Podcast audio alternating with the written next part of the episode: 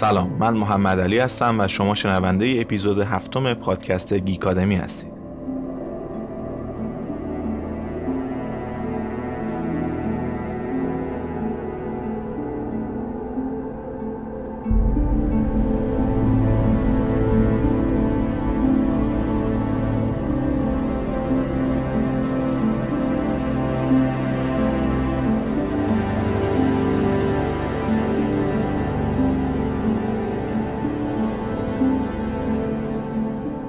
چه چیزی باعث میشه شخصیتی که الان هستیم باشیم؟ روحمون، تجربیاتمون یا چیزهای دیگه؟ چیزهایی که شاید قابل دیدن هم نیستن. این سوالیه که تو فیلم زیبای پرستیج وجود داره. فیلم میگه سال 2006 کریستوفر نولان نابغه اونو ساخته.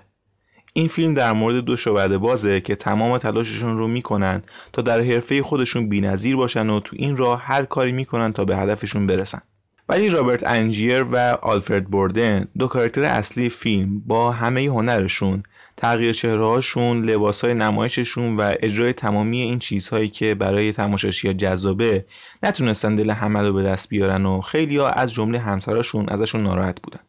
مثل شعبده باز حرفه‌ای و ماهر نولان کاری می‌کنه تا انتهای فیلم مرز بین واقعیت و چیزی که می‌بینیم رو متوجه نشیم. تا جایی که برامون سوال پیش میاد که هر کدوم از character هایی که می‌بینیم واقعا کی هستن. نتیجه همه اینا هم اینه که در نهایت درک خودمون از مفهوم هویت رو دوباره بازنگری می‌کنیم. این مفهوم و این سوال در اکثر فیلم های نولان دیده میشن و یه جورایی تم اصلی فیلماش هستن. فیلمهایی مثل Memento، سه‌گانه بتمن و Inception. البته این سوال یکی از سوالهای فلسفی و مهمیه که در طول تاریخ هم وجود داشته. آیا هویتمون بر پایه یک هویت تغییرناپذیره؟ یا ما زمانی به خودمون تبدیل میشیم که یه سری وظایف رو انجام میدیم و نقشهایی رو ایفا می‌کنیم؟ در ادامه بیشتر در مورد پرستیج صحبت می‌کنیم. اینکه چطور نظر نولان در مورد اینکه ما کی هستیم و چطوری با دنیای اطرافمون ارتباط برقرار می‌کنیم رو بیان می‌کنه.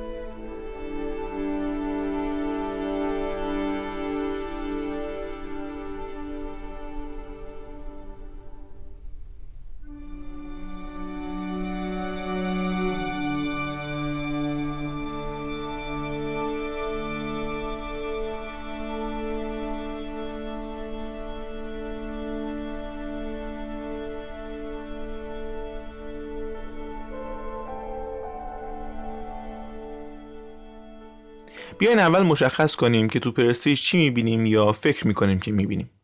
داستان با بردن و انجیر شروع میشه که به عنوان هنرجو پیش شعبده باز حرفه‌ای کار می‌کنن و همسر انجیر جولیا به عنوان بخشی از یکی از این حقا با اون شعبده باز همکاری می‌کنه. حقه که توش جولیا با دست و پای بسته وارد آکواریوم آب میشه و بعد از توش میاد بیرون. و هر شب انجیر و بردن هستن که می اومدن روی صحنه و دست و پای جولیا رو میبستن. ولی یه شب حقه اونجوری که باید پیش نرفت. جولیا از آکواریوم بیرون نیومد و توی اون آب غرق شد. انجیر بردن رو مقصر این حادثه می‌دونست. بعد از اون اتفاق این دو نفر با هم بد شدن و به رقیب های سرسخت همدیگه تبدیل شدن. رقابتشون جایی بالا گرفت که بردن حقی رو به اسم انتقال انسان معرفی کرد و اون رو روی صحنه اجرا کرد. این حقه یه اجرای شگفت انگیز بود که بردن وارد یک کمد می‌شد و توی یه ثانیه از یک کمد دیگه میومد بیرون. بعد از اون انجیر هم به شدت سعی می‌کنه که ورژن مخصوص به خود این حقه رو اجرا کنه و برای این کار یه نفر که شبیه به خودش هست رو استخدام می‌کنه. تو همین بین دستیارش اولیویا رو میفرسته تا راز بردن رو بدوزه ولی این نقشه درست پیش نمیره. اولیویا عاشق بردن میشه و نهایتا دفترچه‌ای رو به انجیر میده که خود بردن براش نوشته بوده تا گمراهش کنه. چیزایی تو دفترچه نوشته بود که نشون می‌داد بردن از یه تکنولوژی استفاده می‌کنه که به وسیله نیکولا تسلا ساخته شده بود. انجیر میره پیش تسلا و در نهایت تسلا هم برای انجیر ماشینی می‌سازه که هر شخصی یا هر چیزی داخلش باشه دقیقا یه نسخه کلون شده و یکسان رو ایجاد می‌کنه. انجیر از این دستگاه استفاده می‌کنه و نمایشی رو اجرا می‌کنه که نسخه بهتر شده یه نمایش بردنه. بردن به یکی از اجراهای انجیر میره و کنجکاو میشه که اون چجوری این کار رو انجام میده. به خاطر همین میره پشت صحنه نمایش و اونجا چیزی می‌بینه که شوکه میشه. آکواریوم آبی که انجیر توشه و در حال خفه شدنه. شروع می‌کنه به شکستن آکواریوم ولی این کار فایده ای نداره و رقیبش میمیره. اون هم به اتهام قتل رقیب و دوست قدیمیش اعدام میشه. ولی آخر داستان این نیست. چون انجیر واقعا نمرده و این بار با اسم واقعیش یعنی لورد کادلو میره به ملاقات بردن و اونو تو زندان می‌بینه. فکر می‌کنیم که اینجا دیگه کارمون تموم میشه ولی نه یه پیچ بزرگ دیگه سر راهمونه. بعد از اینکه می‌فهمیم انجیر نمرده تازه متوجه میشیم که بردن یه نفر نیست و یه دوقلوی همسان داره. برای اینکه حقوقشون بینقص باشه و نمایششون درست پیش بره هر دو مجبور بودن یک نفر باشن. نه تنها یک اسم و یک ظاهر بلکه زن و بچهشون هم باید یکی باشن. در آخر هم متوجه میشیم که هر شب و تون اجرا با رفتن داخل ماشینی که تسلا ساخته بود انجیر یک کلان از خودش میساخته و مجبور بوده یکی از دو نمونه خودش رو بکشه. و بعد مرگ بردن دوقلوش انتقامش رو می‌گیره و انجیر رو می‌کشه. با وجود تمام این تغییر اسما، لباسهای مبدل، دوقلوها و کلونها پرسیش کاری می‌کنه که از خودمون بپرسیم بردن اصلی کیه و انجیر واقعی کیه. این سوال باستاب یه بحث هزار ساله در مورد درکمون از اینه که چه چیزی معرف ما به عنوان یک شخص مستقله. فیلسوف هایی مثل افلاتون و دکارت معتقد بودند که هر شخص دارای یک روح یا ذاته. ولی همه موافق این نظریه نبودن فیلسوف هایی مثل دیوید هیوم معتقد بودند که انسان ها صرفا مجموعی از ادراکات و احساسات هستند. یعنی ما همونی هستیم که می‌بینیم میشنویم و احساس می‌کنیم. صحنه در فیلم ماتریکس هست که نیو و مورفیوس دارن با هم صحبت می‌کنن. و مورفیوس به نیو میگه اگه منظور چیزاییه که احساس می‌کنی چیزایی که می‌تونی ببینی و مزه کنی پس واقعیت صرفا میشه یه سری سیگنال های الکتریکی که مغزت اونا رو دریافت می‌کنه. جان لاک این نظریه رو مطرح می‌کنه که تداوم روانشناختی پایه های هویت شخصی رو شکل میدن. یعنی در هر لحظه روی اعمالی که انجام میدیم آگاهی داشته باشیم. ولی در پرستیج نولان از زاویه خودش به این بحث قدیمی نگاه می‌کنه و نظرش رو میگه. هویتمون با توجه به کارهایی که انجام میدیم شکل می‌گیرن. version ساده این نظریه رو وقتی که انجیر برای اولین بار تسلا رو ملاقات می‌کنه می‌بینیم. انجیر متوجه میشه که دستگاه تسلا کلی کلون مشابه کلاه خودش رو تولید کرده.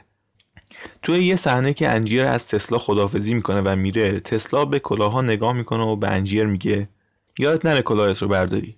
انجیر میگه کدومش مال منه؟ و تسلا میگه همه اینها کلاه خودتن. شاید این جواب تسلا زیاد جلب توجه نکنه. ولی این یه تعریف عمیق از هویته. چیزی که بیانگر نظر این فیلم و نولانه. همه اون کلاها کلاه انجیر هستن. چون همشون می‌تونن به یک شکل مثل کلاه انجیر عمل کنن. در این نقطه فیلم این بحث رو مطرح می‌کنه که درست مثل کلاه انجیر ما یک ذات ثابت نداریم و از طریق اعمالمون تعریف میشیم.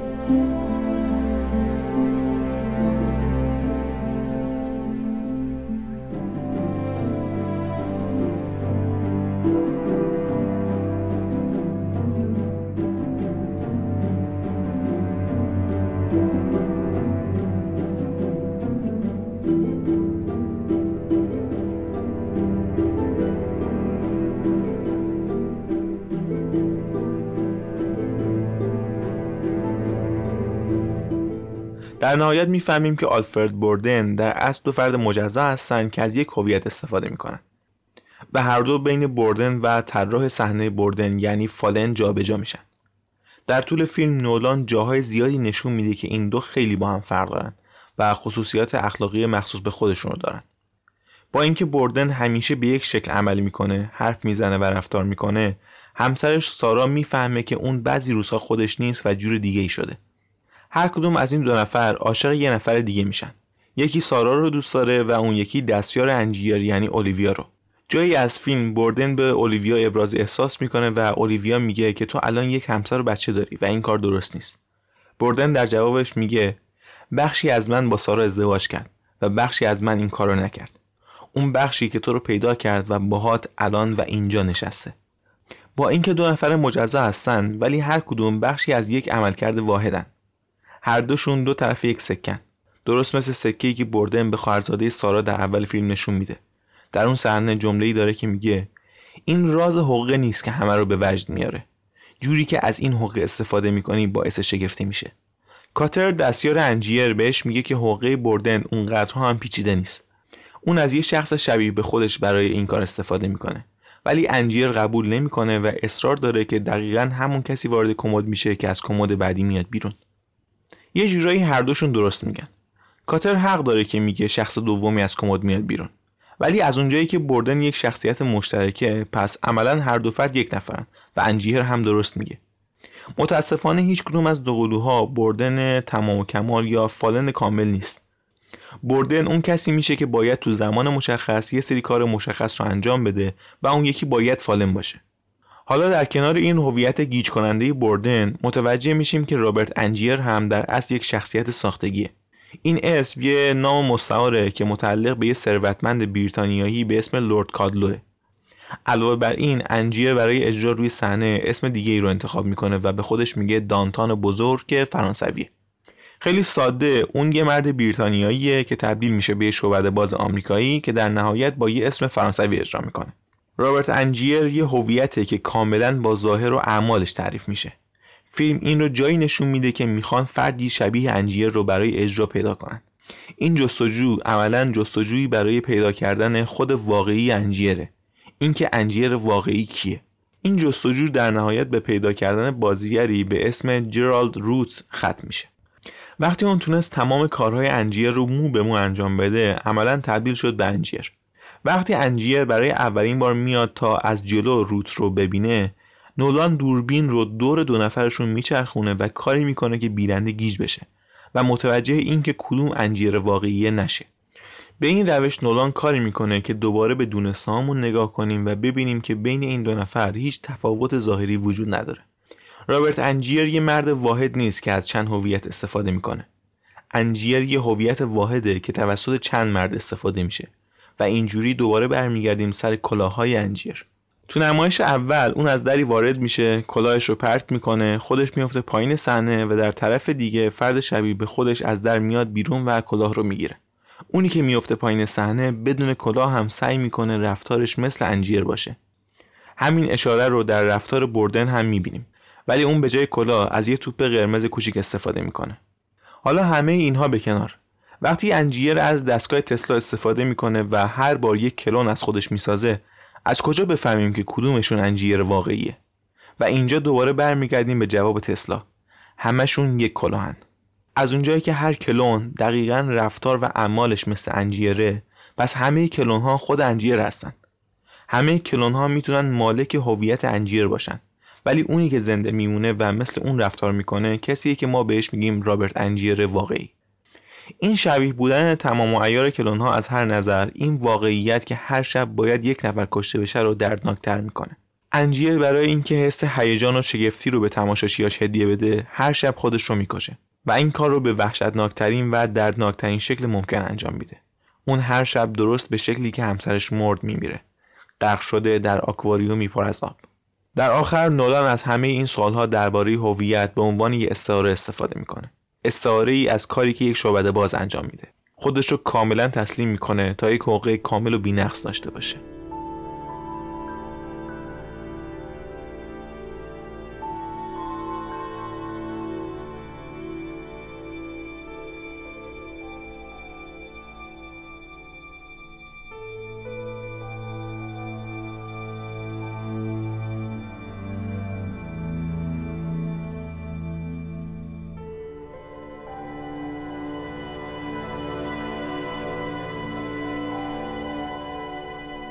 تو اکثر فیلم های نولان میشه یه تم مشخص رو دید. پیدا کردن هویت از طریق اعمال و رفتار. این ایده معرف اصلی فیلم های نولانه. تو فیلم ممنتو لئونارد شلبی رو می‌بینیم که دچار نوعی فراموشی شده. شلبی بعد از حادثه‌ای که براش پیش اومده دیگه نمی‌تونه خاطره جدیدی رو تو مغزش نگه داره. اون تداوم روانی نداره که همین عامل یکی از فاکتورهای تعیین کننده هویت شخصیه. بدون یه حس مستقل و پایدار از خود واقعیش لئونار شلبی به عنوان شخصیتی تعریف میشه که تنها هدفش پیدا کردن قاتل زنشه. یه روانپزشک اتریشی به اسم ویکتور فرانکل در کتابش به نام انسان در جستجوی معنا میگه نیاز واقعی انسان موقعیت و حالت بدون تنش و ایستا نیست بلکه تلاش و کوشش برای رسیدن به یک هدف ارزشمند و با معناست. فیلم نولان هم با این نظر هم است و نشون میده که همین هدف پایه و اساس وجود لئونارد و واقعیت دیگه‌ای وجود نداره. اگه این هدف از بین بره و یا این معمای قتل حل بشه، لئونارد دیگه هدفی نداره و این مساوی مرگشه. سگانه بتمن شفافترین تعریف ممکن از این ایده رو بیان می‌کنه. این ایده که چجوری اعمال و رفتارمون پایه و اساس هویت رو شکل میدن تو فیلم بتمن بگینز بروس وین تمام تلاشش رو می‌کنه تا ثابت کنه ثروتش بیانگر شخصیتش نیست. تو همین فیلم صحنه ای هست که بروس با ریچل صحبت می‌کنه و میگه در باطنم چیزی بیشتر از اون چیزیه که می‌بینی. و ریچل میگه کسی که هستی ربطی به باطنت نداره. کارهایی که می‌کنی معرف شخصیتت هستن. وین دقیقا همون شخصیتیه که به عنوان بتمن رفتار می‌کنه. همین روند رو در قسمت دوم این فیلم دارک نایت می‌بینیم. این حقیقت در مورد نقشای منفی این فیلم هم صدق می‌کنه. هیچ هویت و ذات پنهانی فراتر از کارهایی که جوکر انجام میده وجود نداره. به خاطر همین هم است که داستان واقعی اینکه چجوری صورتش زخمی شده در اصل اهمیتی نداره. تو قسمت دوم نولان از استعاره دو روی سکم استفاده می‌کنه. هاروی تبدیل میشه به دو مرد مجزا که هر کدوم هویت خودشون رو دارن ولی در قالب یک انسان خودشون رو نشون میدن. نولان این ایده رو تو فیلم Inception هم نشون میده. نولان دنیایی رو ترسیم می‌کنه که تصور و واقعیت اینقدر غیر قابل تشخیص هستن که عملا نمیشه رویا رو از چیزی که ما به عنوان واقعیت می‌شناسیم تشخیص داد. در پرستیج می‌بینیم که بعضی حقه ها عملا توشون حقه یا کلکی نیست. در کش ها و پیچ هایی که تو داستان نولان هست گیج میشیم و اون ما رو مجاب می‌کنه که در صحنه صحنه فیلم چیز مخفی وجود داره که نشون دهنده خود واقعی انجیر و بردنه. ولی همه اینها برای گمراه کردن ماست.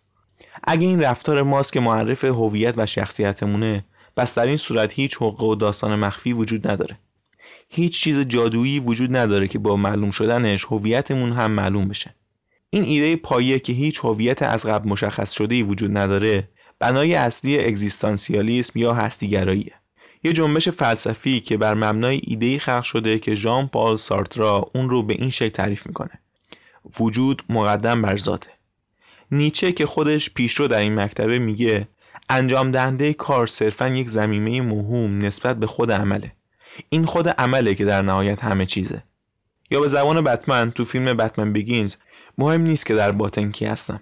کاری که انجام میدن معرف منه. با اینکه این بحث کمی انتظاییه و به نظر غیر واقعی میاد اما یه درس اساسی توش وجود داره. هر کدوم از ما در مورد اینکه کی هستیم در وجودمون اعتقاداتی داریم. مثلا اینکه در ته وجودمون باور داریم آدم خوبی هستیم. حتی اگه اکثر افراد دوروبرمون به این موضوع اشاره نکنن. ولی در فیلم های نولان به این موضوع اشاره میشه که ما تا وقتی آدم خوبی هستیم که کارهای خوبی انجام میدیم. مثل صحنه در فیلم دارک نایت که جوکر در کشتی زندانی ها و شهروندا سویچ رو می‌ذاره که هر کدومشون باعث انفجار کشتی مقابل میشه. اینجا شهروندایی که فکر می‌کنن نسبت به زندانی ها آدم های خوبی هستن اول از همه حاضر میشن سویچ رو فعال کنن تا زندانی ها به جای خودشون بمیرن. مثلا اکثرا باور دارن که حامی محیط زیست هستن و به محیط زیست اهمیت میدن. ولی خیلی از همین افراد تو محیط زیست آشغال میریزن و حتی تفیگ زباله رو در خونه خودشون هم انجام نمیدن. در همین اعتراضات اخیر علیه نجات پرستی خیلی ها توییت کردن پست اینستاگرامی گذاشتن و خیلی کارهای دیگه.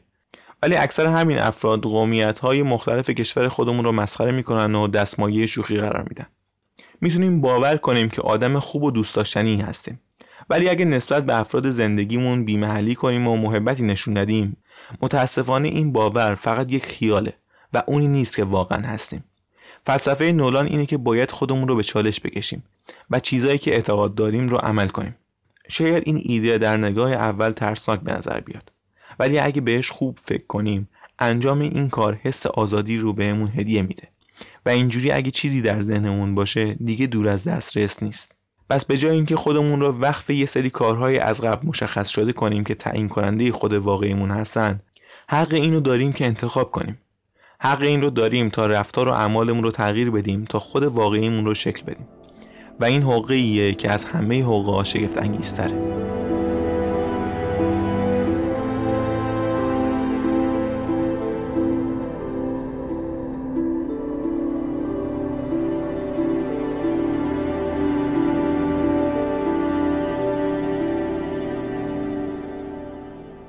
به شخص خیلی فیلم های نولان رو دوست دارم و صحبت در مورد این فیلم ها بیشتر از یک اپیزود لازم داره. در اپیزودهای بعدی بیشتر در مورد این فیلم ها صحبت می‌کنیم. این مطالب چیزایی بودن که در مورد فیلم پرستیج خوندم. امیدوارم که شما هم دوست داشته باشید. برای خوندن مطالبی که حول این اپیزود می‌ذارم به وبسایت یا صفحه اینستاگرام گیکادمی سر بزنید. آدرس تو توضیحات پادکست هست. ممنونم و خدا نگهدار.